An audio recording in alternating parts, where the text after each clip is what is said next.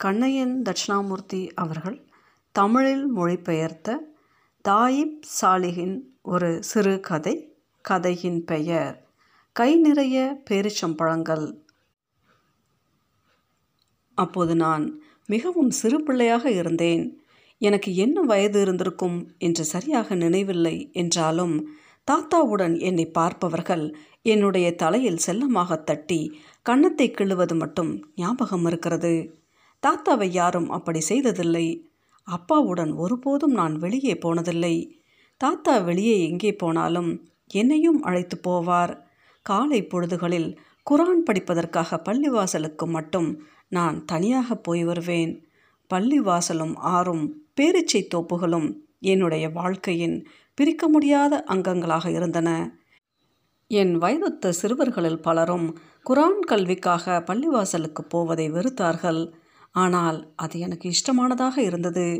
சீக்கிரமாகவே குரான் வசனங்களை நான் மனப்பாடமாக்கி கொண்டதும் அதற்கு காரணம்.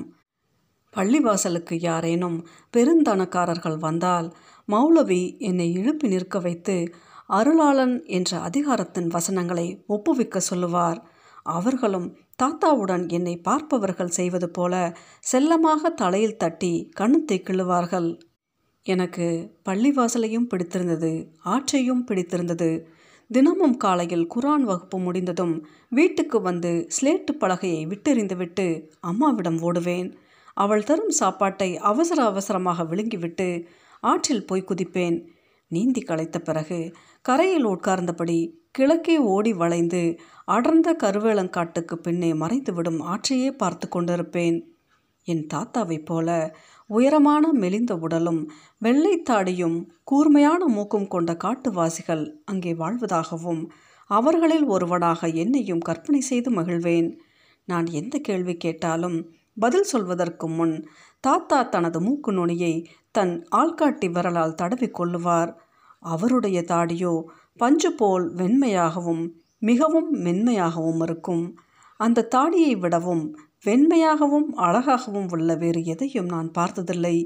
என்னுடைய தாத்தா மிகவும் உயரமாக இருந்திருக்க வேண்டும். ஏனென்றால் அந்த பகுதியில் இருந்த எவருமே அவரை அண்ணாந்து பார்க்காமல் பேசியதில்லை. எந்த வீட்டுக்கு போனாலும் அவர் தன்னுடைய உடம்பை மிகவும் வளைத்து குனியாமல் இருந்ததில்லை. அப்போதெல்லாம் கருவேலங்காட்டுக்கு பக்கத்தில் ஆறு வளைந்து போவதை நினைத்து கொள்ளுவேன். நானும் தாத்தாவைப் போல் மெலிந்த உடலுடன் உயரமாக வளர்ந்து பெரியவனான பிறகு கம்பீரமாக நடை போடுவதாக கற்பனை செய்து பார்ப்பேன். தாத்தாவுக்கு நான் செல்ல பேரனாக இருந்தேன். என்னுடைய மற்ற சகோதரர்களும் சித்தப்பா மகன்களும் அவ்வளவு சூட்டிகையாக இருந்ததில்லை. அவர்கள் சொல்லுவது போல நான் புத்திசாலியாக இருந்தேன். நான் எப்போது சிரிக்க வேண்டும் எப்போது அமைதியாக இருக்க வேண்டும் என்று தாத்தா விரும்புகிறார் என்றும் எனக்கு தெரிந்திருந்தது. அவர் தொழுகை செய்யும் நேரங்களில் அவர் சொல்லாமலேயே கம்பளத்தையும் தேக சுத்தி செய்து கொள்வதற்கு தண்ணீரையும் கொண்டு வந்து வைப்பேன். செய்ய வேண்டிய வேலை என்று எதுவும் தாத்தாவுக்கு இல்லாத நேரங்களில் குரான் வசனங்களை ராகத்தோடு நான் இசைப்பதை மிகவும் சந்தோஷமாக கேட்டுக்கொண்டிருப்பார் அவர் முகத்தை பார்க்கும்போதே அது தெரிந்துவிடும். ஒரு நாள் எங்கள் அண்டை வீட்டுக்காரர் மசூத் பற்றி தாத்தாவிடம் கேட்டேன். தாத்தா நம் பக்கத்து வீட்டுக்காரர் மசூதை பார்த்தால் உங்களுக்கு பிடிக்காத போல் இருக்கிறதே. மூக்கின் நுனியை தேய்த்தபடி பதில் சொன்னார். அவன் ஒரு சோம்பேறி. அந்த மாதிரியான ஆட்களை எனக்கு பிடிக்காது. சோம்பேறி என்றால் என்ன தாத்தா? ஒரு கணம் தனது தலையை தாழ்த்திவிட்டு எங்கள் முன்னே விரிந்து கிடந்த தோப்புகளை பார்த்துவிட்டு சொன்னார். இங்கிருந்து நைல் ஆற்றங்கரை வரை இந்த தோப்புகள் விரிந்து பறந்து கிடப்பது தெரிகிறதா? இவை மொத்தம் நூறு ஃபெடான்ஸ். இங்கே எத்தனை பேரிச்சை மரங்கள் இருக்கின்றன பார்த்தாயா? அப்புறம் சென்ட் கருவேலம் சாயல் மரங்கள் இவை எல்லாமே மசூதின் அப்பாவிடமிருந்து அவனுக்கு கிடைத்தவை. தாத்தா நிறுத்திவிட்டு அமைதியானார். நானும் அவர் விவரித்த நிலப்பரப்பை ஏறிட்டு நோக்கினேன். இந்த பேரிச்சை தோப்புகள் யாருக்கு சொந்தமாக இருந்தாலும் எனக்கு கவலை இல்லை. அந்த மரங்கள் வெடித்து கிடக்கும் இந்த பூமி இவை யாவுமே என்னுடைய கனவுகளுக்கான பிரதேசங்கள். என்னுடைய விளையாட்டு மைதானம் என்று எனக்குள் சொல்லிக்கொண்டேன். தாத்தா தொடர்ந்தார்.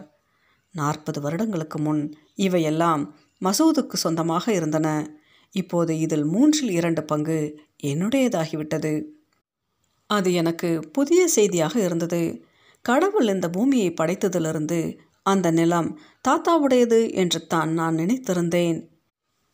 இந்த ஊரில் நான் காலடி வைத்தபோது ஒரு ஃபெடான்ஸ் நிலம் கூட என்னிடம் இல்லை. இந்த சொத்து எல்லாமும் மசூதிடம் இருந்தது. இப்போது நிலைமை மாறிவிட்டது. அல்லாஹ் என்னை அழைத்து கொள்வதற்குள் மிச்சமிருக்கும் மூன்றில் ஒரு பங்கையும் வாங்கிவிட வேண்டும் என்று ஆசைப்படுகிறேன். தாத்தா அப்படி சொன்னதை கேட்டதும் எனக்கு ஏன் பயம் ஏற்பட்டது என்றோ அண்டை வீட்டுக்காரர் மசூத் மீது ஏன் பரிவு ஏற்பட்டது என்றோ தெரியவில்லை. தாத்தா சொன்னது போல் நடந்துவிடக்கூடாது என்று பிரார்த்தித்தேன்.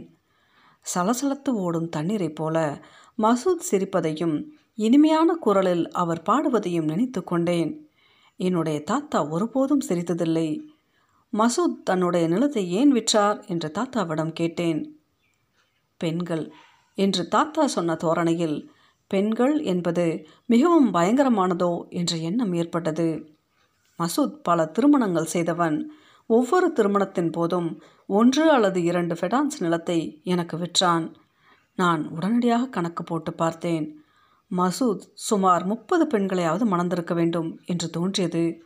உடனேயே அவருடைய மூன்று மனைவிகள் அவருடைய அலங்கோலமான தோற்றம் கிழிந்து தொங்கும் சேனம் பூட்டிய அவருடைய நுண்டி கழுதை தோள்பட்டையில் கிழிசலோடு இருக்கும் அவருடைய மேலங்கி ஆகிய எல்லாமும் என் மனக்கண்ணில் தோன்றி மறைந்தன.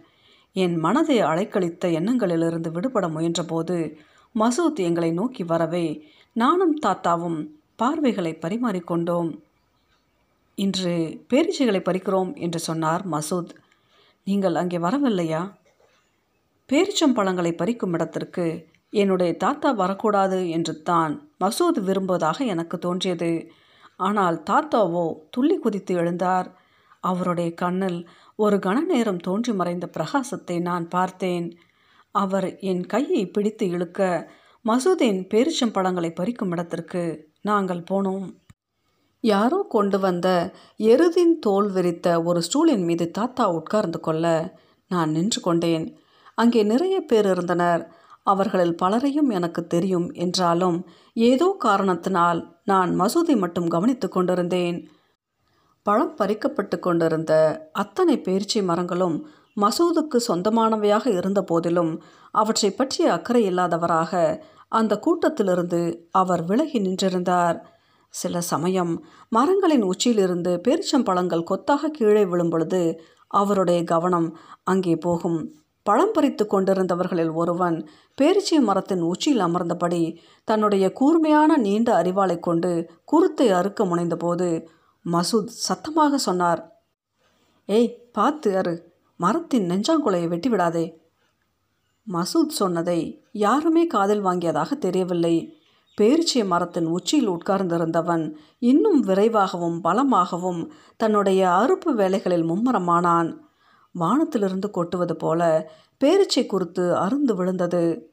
மரத்தின் நெஞ்சாங்குலை என்று மசூத் சொன்ன வார்த்தைகள் மீது என் சிந்தனை ஓடியது.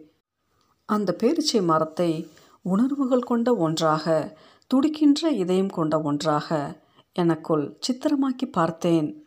முன்னொரு முறை மரமாக வளர்ந்திராத ஒரு பேரிச்சங்கன்றின் கிளையில் தொங்கி நான் விளையாடிய போது மசூத் சொன்னதும் நினைவுக்கு வந்தது. பையா பேரிச்சை மரங்களும் மனிதர்களைப் போன்றவைத்தான். அவற்றுக்கும் துயரமும் சந்தோஷமும் இருக்கும் அப்போது எனக்குள் இனம் புரியாத ஒரு சங்கடத்தை உணர்ந்தேன். என் முன்னே விரிந்து கிடந்த தோப்பில் என்னுடைய தோழர்கள் பலரும் எறும்புகளைப் போல மரங்களை சுற்றி நின்று சிதறி கிடந்த பேரிச்சம்பழங்களை பொறுக்கி தின்று கொண்டிருந்தனர். பல மரங்களிலிருந்தும் பறிக்கப்பட்ட பேரிச்சை பழங்கள் பெரும் குவியல்களாக குவிக்கப்பட்டு இருந்தன ஆட்கள் அவற்றை எடை போட்டு மூட்டைகளாக கட்டினர். நான் எண்ணி பார்த்தேன். முப்பது மூட்டைகள். பேரிச்சம்பழ வியாபாரி ஹுசேன் எங்களுடைய தோட்டத்திற்கு அடுத்து கிழக்கு பக்கம் இருந்த தோட்டத்தின் உரிமையாளர் மௌசா நான் இதற்கு முன் பார்த்திராத இரண்டு பேர் ஆகியோரை தவிர மற்றவர்கள் கலைந்து சென்று விட்டனர். மெல்லிய சீல்கை ஒளி போல கேட்டது. தாத்தா அயர்ந்து தூங்கிக் கொண்டிருந்தார்.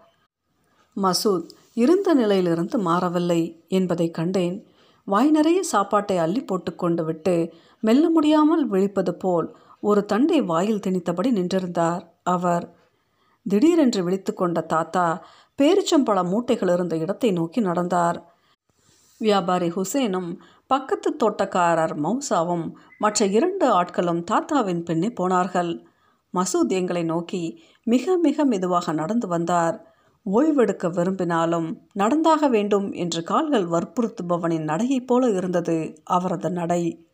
மூட்டைகளை சுற்றி வட்டமாக நின்று கொண்ட அவர்கள் ஒன்றிரண்டு பழங்களை வாயில் போட்டு தரத்தை மதிப்பிடத் தொடங்கினர்.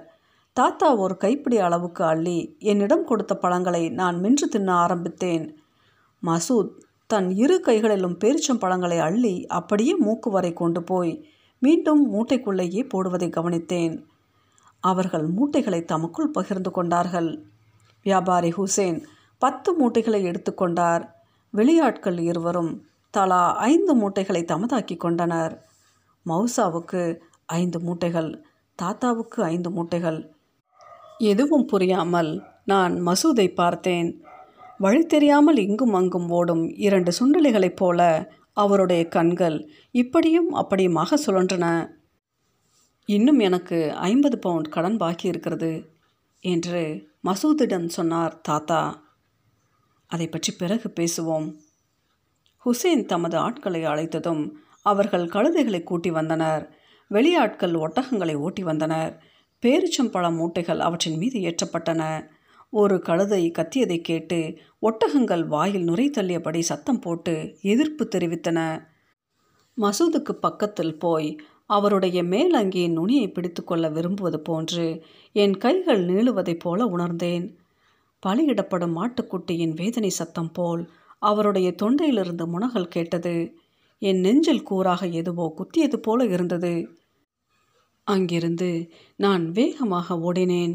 தாத்தா என்னை கூப்பிடுவதை கேட்டு ஒரு கணம் தயங்கியவன் பிறகு ஓட்டத்தை தொடர்ந்தேன். தாத்தாவின் மீது வெறுப்பு ஏற்பட்டதை அந்த கணத்தில் உணர்ந்தேன். ஏதோ ரகசியத்தை எடுத்து செல்பவனைப் போலவும் அந்த ரகசியத்தின் சுமையிலிருந்து விடுபட துடிப்பவனைப் போலவும் என்னுடைய ஓட்டம் வேகம் எடுத்தது கருவேல மரக்காட்டுக்கு பின்னால் ஆறு வளைந்து திரும்பும் இடத்துக்கு போய் சேர்ந்தேன். ஏன் என்று தெரியாமலேயே தொண்டைக்குள் விரல்களை விட்டு தின்றிருந்த பேரிச்சம்பழங்களை கக்கி துப்பினேன்.